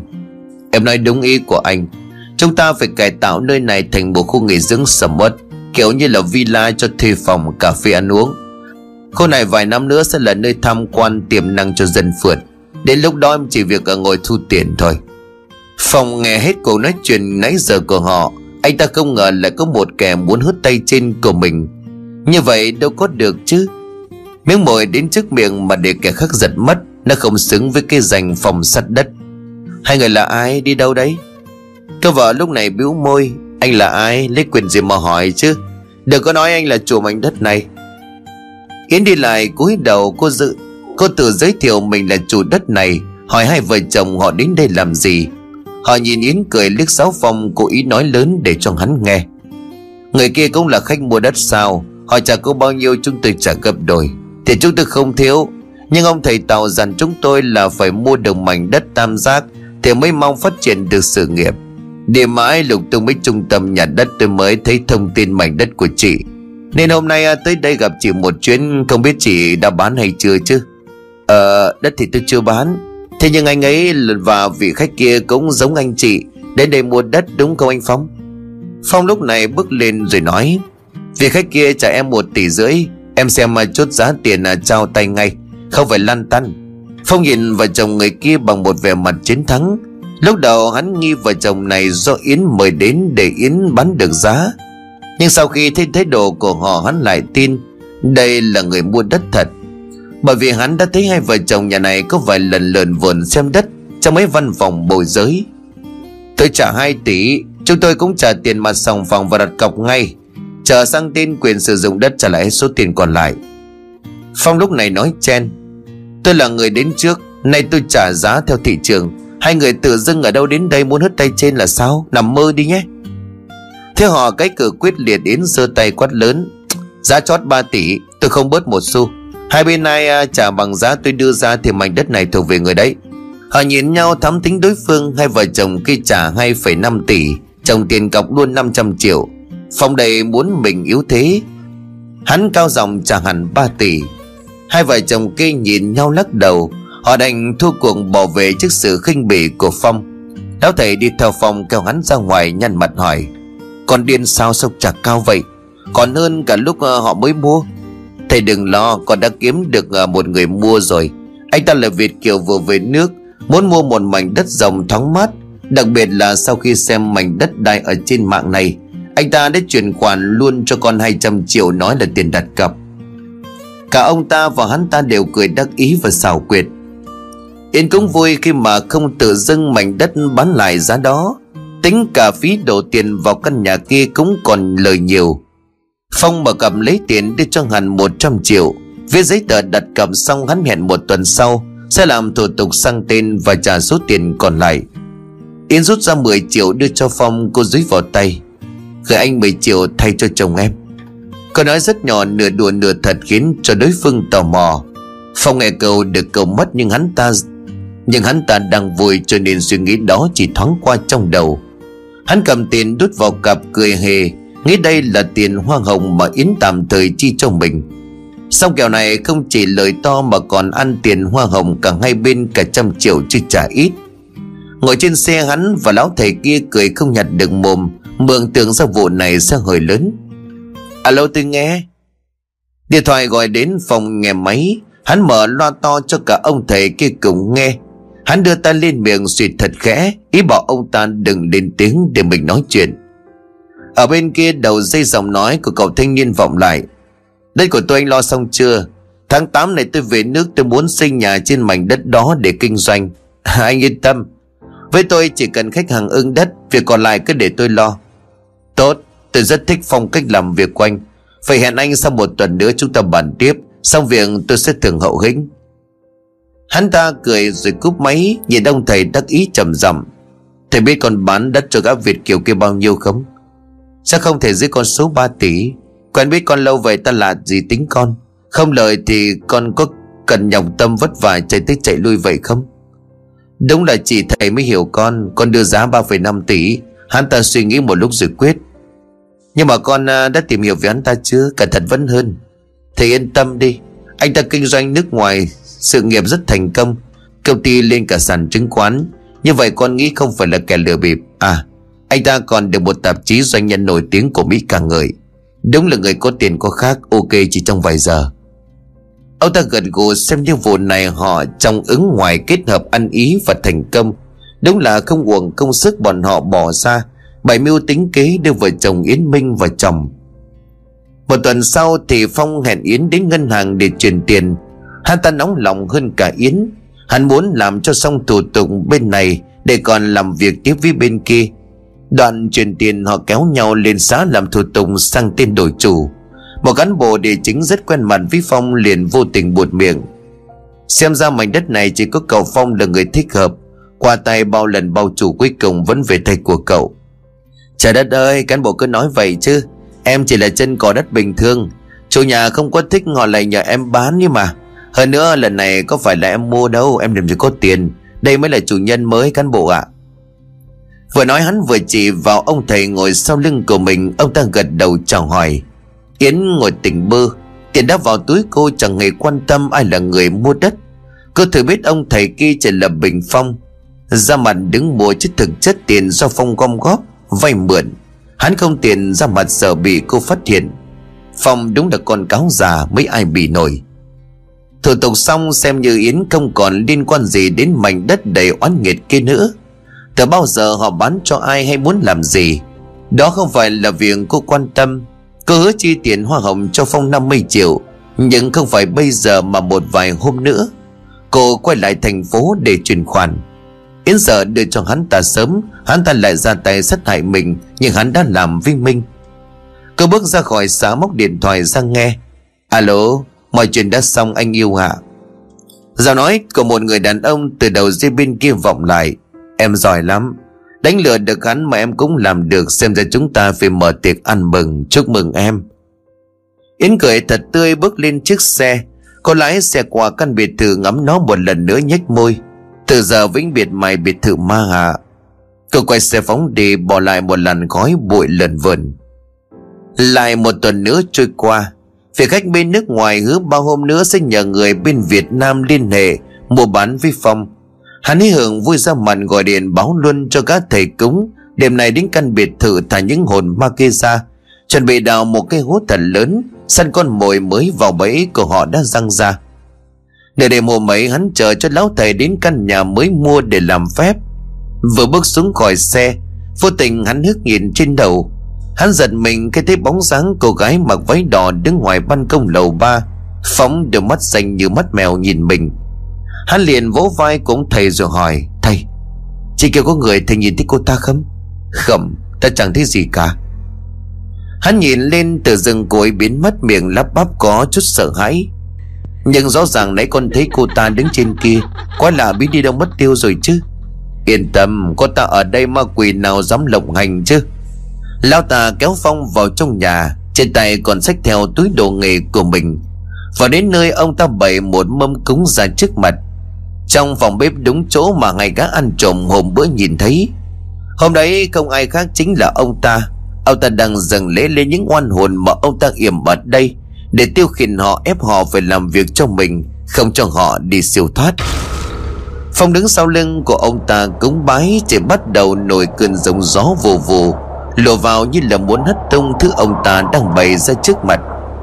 Ông ta đưa tay lên cản gió Thế ngạc nhiên khi không biết tại sao hôm nay mình làm phép lại không được. Những hồn ma kia bắt đầu dần dữ không nghe theo lời của ông ta. Bốn bóng ma từ từ thoát ẩn, thoát thiền ở bốn góc nhà. Họ nhìn ông ta căm phẫn. Ông ta chưa chịu dừng tay móc bùa ra hỏa miệng lầm rầm câu chú liên tục. Một lúc sau, những vong ma kia đau đớn kiệt quệ dần tan biến. Ngoài trời rông gió lạnh hẳn im ắng như vẻ ban đầu. Ông ta ngẩng mặt lên cười tự mãn nói như thách thức. Các ngươi định phản ta sao, khốn kiếp? Để ta trừng phạt các ngươi một bài học thích đáng, Lần sau mới không dám phản ta. Xét lời, ông ta lấy kìm ra đầm thấu tim lần lượt những con hình nhân trước mặt. Phong không nghe thấy gì, Nhưng ông ta nghe rõ những tiếng khóc lóc đầy ai oán. Một lúc sau thì tiếng gào thét cũng biến mất.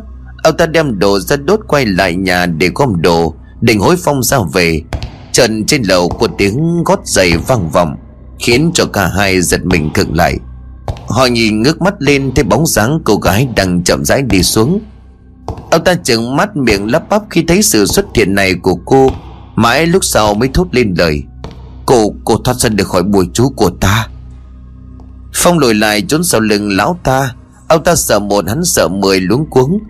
Cô gái khi nãy con nhìn thấy trên ban công Thầy không biết cô ta sống trong mảnh đất này ư? Ông ta lắc đầu chậm rãi Có. Năm xưa đây là mảnh đất của một thương nhân người Trung Quốc qua mua. Không biết làm gì, Thế nhưng sau một thời gian bán rẻ lại Cho một người thương lái, châu bò người Việt Nam giáp của biên giới. Không ngờ lão ta lại mua đất để chôn xác người. Vậy là sao con Trương Hiểu Ông ta lúc này lại nói tiếp. Nhìn bộ đồ của cô ta đi, Chẳng phải là trang phục tân đương của người Tàu. Nếu ta đoán không nhầm, Ông ta định mua mảnh đất này chung sống với cô vợ nhỏ là cô gái kia. Nhưng là bị vợ lớn phát hiện Thuê người sang tận đây giết chết cô ta Trong đêm tân hôn của mình, Rồi chôn xác ngay trong nhà của ông ta dựng thảm. Sau đó thì ông ta không muốn tố cáo vợ mình giết người, Âm thầm bắn rẻ quay trở lại Trung Quốc sinh sống. Ông chủ buôn châu bò có hai cô gái. Sau khi mà ông ta cải tạo lại căn nhà nâng cấp lên, Đưa vợ con của mình về đây sinh sống, Một thời gian sau con gái của ông ta treo cổ tự vấn Đứa còn lại hóa điên, Chính ông ta đã mời ta đến xem đất cho họ. Ta đã thấy oán khí của cô ta quá mạnh, Đành phải mua bốn xác chết trinh nữ trong bệnh viện về đây chôn bốn góc. Làm như vậy thì mới kìm hãm được Vong hồn của cô ta, Không cho quay lại quấy phá gia chủ. Ông thương lái châu bò sau đó cũng bán nó cho người khác, Dắt vợ con đi nơi khác. Thì ra thầy cũng nắm được phong thủy nơi này Và bắt tay làm việc với con. Đúng vậy, Cho nên chúng ta mới có ngày hôm nay. Cả hai nhìn nhau cười gian ác Mấy đời chủ đến đây mua đất Nhưng chỉ được một thời gian lại bán đi. Trước mắt một cái cô gái đã biến mất. Lão thầy kia lúc này hoảng hốt Chảy màu. Chúng sắp thoát ra khỏi bùa chú của ta. Cô ta mạnh lên rất nhiều Ta không còn đủ sức để cản lại gã ta nữa. Cả hai liền cắm đầu bỏ chạy. Lúc ra đến hiên ông bước xuống bậc thềm bị hụt chân té ngã. Màn úp ngay vào miếng ván có rất nhiều đinh nhọn nhô cao. Cái thì cắm vào chán, vào mặt, vào mắt. Cái lại đâm cả vào mũi, Khiến cho màn của ông ta bị đinh đâm cho nát bét. Ông ta chống hai tay xuống đất, Lấy đà rút mặt của mình khỏi tấm ván, Ngoảnh mặt lại sau lưng thất kinh kinh nhận ra Người vừa đẩy mình chính là cô ta. Phòng nghe thì tiếng hét của ông ta Thì dừng chân quay lại nhìn. Hắn hét lên vì thấy mặt của thầy đám đầy máu, Sau lưng lại là hồn ma của nữ quỷ áo đỏ. Hắn quay mặt bỏ đi, bỏ lại lão thầy bùa với thương tích đầy mình. Ông ta lồm cồm bỏ dậy gọi phong cầu cứu. Vừa bỏ được một đoạn ông ta đã bị hồn mà kia nắm lấy cổ chân lôi vào căn nhà. Hai cánh cửa cũng đột nhiên khép lại. Thì khóc thể lừa ngài oán giờ đây thực sự vang vọng, Càng làm cho nơi đây thêm phần lạnh lẽo ma mị. Trong kia tiếng của ông tăng thét lên từng hồi, Mãi một lúc sau thì mới nhỏ dần rồi thất liệm. Ông ta chết do trả nghiệp của mình gây ra Chạy một đoạn Phong dừng lại, Tim hắn vất đập thình thịch vì sợ. Ngẫm nghĩ một lúc hắn tự nhủ trong lòng, Lúc này mình càng phải mạnh mẽ Giúp bỏ mọi thứ, Xem như mình không liên quan đến cái chết của ông thầy kia. Gần một tuần trôi qua Nghe đâu sau đó mấy ngày ông thầy kia chết, Thì người của ông cai đến truyền giàn giáo đi. Ngày thấy mùi tối họ tò mò vào bên xem phát hiện ra ông ta đã chết. Xác đang phân hủy vô cùng thối cảnh sát đến cũng chỉ làm xong công việc của mình rồi gom xác, bảo sẽ điều tra làm rõ. Những lời đồn về căn nhà ma ở mỹ suốt bao ngày trời không đứt. Phong ngồi như trên đống lửa, sợ nếu vị khách việt kiều kia mà đánh hơi thấy lời đồn, anh ta lại bỏ của chạy lấy người. Không mua bán tiếp nữa, hắn chỉ còn cách đền mạng cho bọn vay nặng lãi nữa thôi. Hai ngày sau, vị khách việt kiều kia hứa hẹn mãi chẳng thấy liên lạc.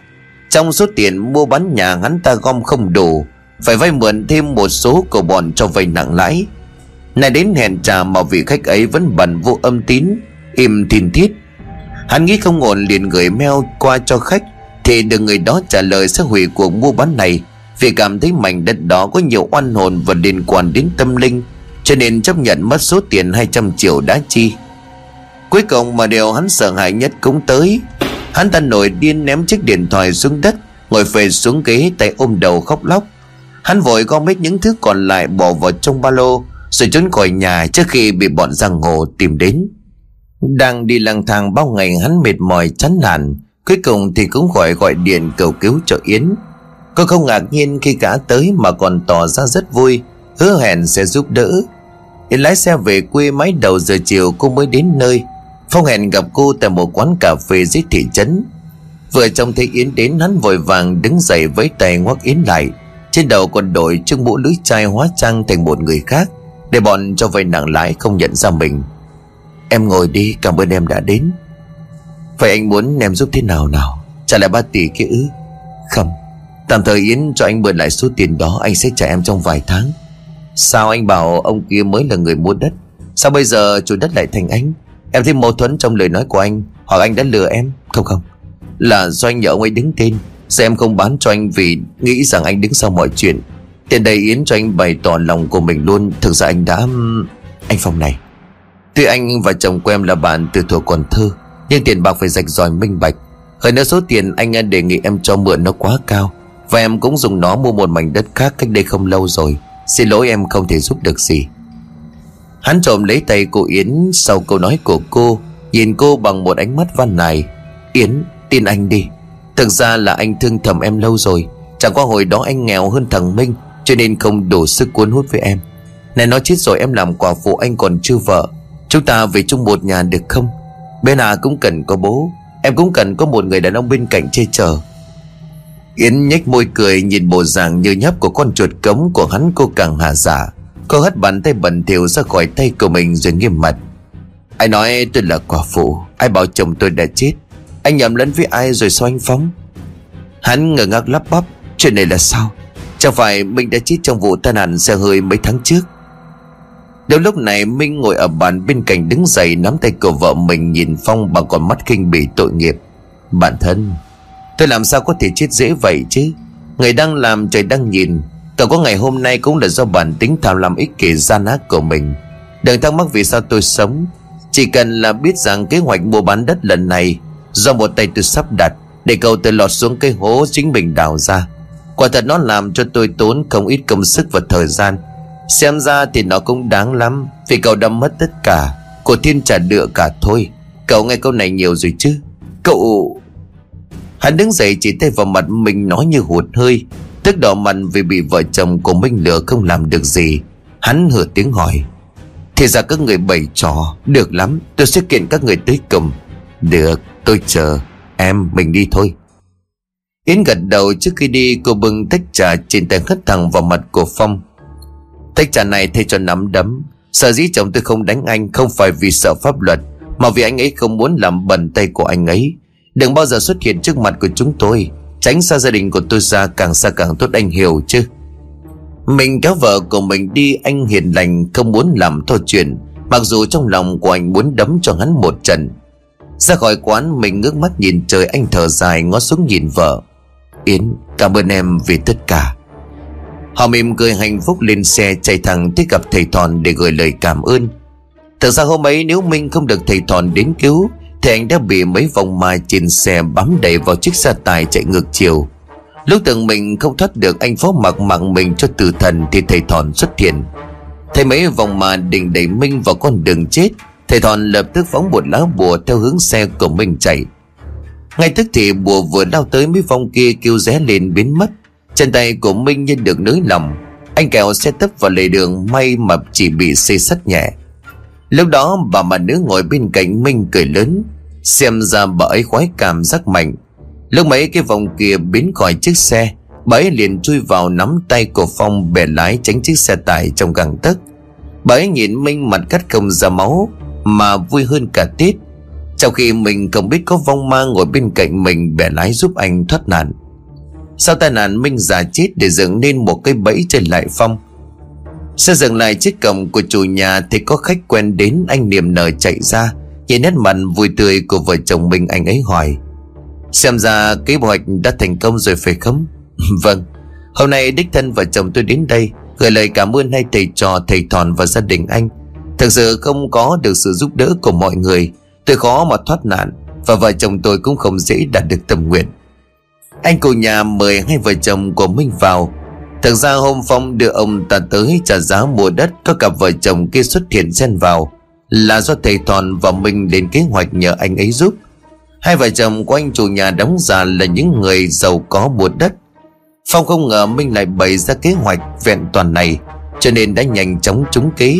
Chỉ vì bị đồng tiền chưa mở mắt Ăn xong hậu tà cảm ơn mọi người xong Vợ chồng của Minh xin phép ra về Đốc thầy Thòn tiến họ ra đến tận cổng có dặn thêm một số điều cần tránh trong ba năm tam tai mà Minh đang gặp phải. Họ chia tay nhau trong biển dịn. Yến kéo Tèo ra gốc cây đưa cho Tèo một phong bì bên trong có rất nhiều tiền rồi dặn. Chỉ biết thầy sẽ không nhận tiền, nhưng em và thầy đi ngao du khắp thiên hạ trừ ma giúp dân. Vậy cũng cần có chút kinh phí. Nhiều đây không đủ so với tình cảm công sức của hai người bỏ ra giúp anh chị. Nhưng xin em nhận lấy. Còn đây là số điện thoại của chị. Cần gì hoặc là khi nào đi ngang qua đây, Gọi cho chị một tiếng, Chị sẽ đón thầy và em ghé chơi. Yên dưới phong bì vào túi quần cho Tèo anh mỉm cười gật đầu. Chị nói đúng đấy, Thầy biết sẽ mắng em cho nên chị đừng nói lại với thầy. Trên đường đi em sẽ dùng số tiền này giúp đỡ những người cần giúp. Xem như cũng không xài một cách hoang phí. Đó cũng là giúp anh chị tạo phước. Rất lời dòng của bà ma nữ trên cây cười lớn vọng lại bên tai. Nghe rất là rõ. Sao chàng cười để ma quái là câu nói của bà ấy như rót vào tay của anh. Nhóc con ra mà lão già kia nghĩ được như người Thì lão ta giàu to rồi. Từ hôm nay ta được ăn uống ngon lành mỗi ngày. Ta cũng có công giúp họ chứ nhỉ? Tèo lắc đầu bụng già thầm nghĩ. Thôi kệ bà ấy Đứa con làm gì với người già tổ thiệt thân mất thời gian. Mà bà ấy nói cũng đúng, Bà ấy cũng góp sức, Nên là có phước cùng hưởng, Có họa cùng gánh. Trên tay vợ chồng Minh còn hai vợ, Còn hai thầy trò, thầy thòn xin phép chủ nhà lên đường. Họ tiếp tục công việc của mình. Lúc đi ngang qua nhà, thầy thòn dừng lại, Ngẫm nghĩ một lúc thầy ấy bước vào. Tèo thấy làm lại cho nên anh liền lên tiếng. Bộ thầy tính chấn nghiệm đất sao hả? Thầy thòn nằm mơ vừa đi vừa nói Cậu Minh có kể trong giấc mơ nhìn thấy người treo cổ trong này và đào được một chiếc quan tài Cho nên ta muốn qua đây xem một chút. Giải thoát cho họ cũng là giúp chúng sinh của nơi đây. Đứng trước sân thì thầy thòn quan sát căn nhà một lượt chỉ tay rồi đếm. Một, hai, ba, bốn, năm, sáu. Tất thầy có tới tám vong hồn vất vưởng trong này Thêm một ngôi mộ quỷ trong nhà là chín. Thầy thòn say tèo bảy mâm cúng ra chỗ thầy đã nhắm Để làm phép cúng cầu siêu cho họ. Thoát khỏi bùa chú của gã thầy kia sớm siêu thoát khỏi đây. Những vòng mà kỳ lướt đến hít hơi nhang tỏa ra Từ bó nhang thầy thòn vừa cắm. Nhà lễ xong họ hơi tiếc nuối trần gian, Nhưng nhìn uy lực và những lá bùa trong tay của thầy thòn Họ dù không muốn cũng phải đi. Thầy thòn ngọt nhạt xoa dịu họ. Đi đi, tôi vừa cúng cầu siêu cho mấy người Tôi không muốn ra tay làm mấy người đau đớn bằng bùa chú. Kiếp này chưa tròn vẹn kiếp người, Mong kiếp sau mấy người được sống trong một cuộc sống để áp tình yêu thương. Rất lợi thầy toàn niệm chú cho hồn của họ tan biến. Chỉ duy nhất hồn tân nương hiện ra từ ngôi mộ quỷ dưới nền nhà tỏ ra tức giận. Còn ta lao tới như thể muốn xé xác thầy thòn làm trăm mảnh. Nhưng vừa lao đến thầy thòn nhanh tay vùng kiếm chém cô ta một nhát. Rồi bốn đồng xu búng lần lượt vào các điểm giống như chữ thập, Điểm huyệt cô ta lại đứng yên. Dán một lá bùa lên trán rồi nói với Tèo Màu nhanh thoát khỏi đây, sắp cháy rồi. Lời sư phụ vừa dứt, Tèo với tay nải lên vai chạy nhanh ra ngoài. Anh ngoái nải hối sư phụ Sư phụ, thầy cũng mau ra đi. Thầy thòn hòa một lá bùa hơn lên lửa đốt cháy phừng phừng, đưa lên miệng thổi phù phù, Để ngọn lửa bay tới cầu giao điện phía trên nóc nhà rất nhanh ngọn lửa bùa chú của thầy đã tác động đến nguồn điện trong căn nhà bốc cháy ngột ngột. Thầy Thòn chạy ra ngoài cả hai đứng nhìn đám cháy bốc lên. Nhìn căn nhà và vong quỷ chìm trong biển lửa, Thầy Thòn quay đi. Mình đi thôi con, chúng ta xong việc ở đây rồi. Hai thầy trò nhìn nhau mỉm cười. Họ đi tiếp, Mà không biết nơi nào là điểm dừng chân tiếp theo. Xa xa trong bãi rác vùng ngoại ô cách xa trung tâm thành phố có chiếc xe hơi vừa dừng lại.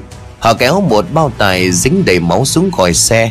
Bên trong bao tải toàn là tứ chi bộ phận cơ thể người bị chặt đứt phanh thây. Nằm trong bao tải đó không ai khác chính là Phong.